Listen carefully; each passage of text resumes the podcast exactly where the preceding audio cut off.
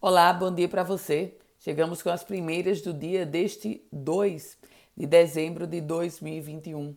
A Prefeitura de Natal anunciou o cancelamento da programação do Réveillon deste ano. Assim, não serão realizados os shows musicais na Praia da Redinha, nem as queimas de fogos em Ponta Negra e na Ponte Newton Navarro, Zona Norte, como estava previsto inicialmente.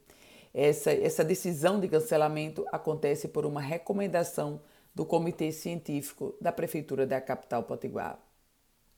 E a Secretaria de Segurança Pública e Defesa Social vai reforçar fiscalizações para combater os chamados rolezinhos em Natal. Uma prática que, na verdade, são aqueles passeios feitos por grupos de motociclistas na madrugada e que provocam uma grande perturbação ao sossego dos cidadãos. Na verdade, aquele grupo de é, o passeio formado por baderneiros que fazem essa atuação durante a madrugada. A expressão correta é essa. E o fim da gratuidade no sistema de transporte que dá acesso à Universidade Federal do Rio Grande do Norte repercute e repercute muito mal. Afeta mais de, 15, de 14, de 14 mil alunos que agora tinham esse serviço do circular gratuito e vão ter que pagar pelo serviço. Pagar o preço de um ticket normal, R$ 3,20. A STTU justificou o desequilíbrio no sistema de transporte de Natal para liberar a cobrança por parte das empresas. E a Companhia Brasileira de Trens Urbanos recebeu nove composições que farão parte do sistema férreo de Natal.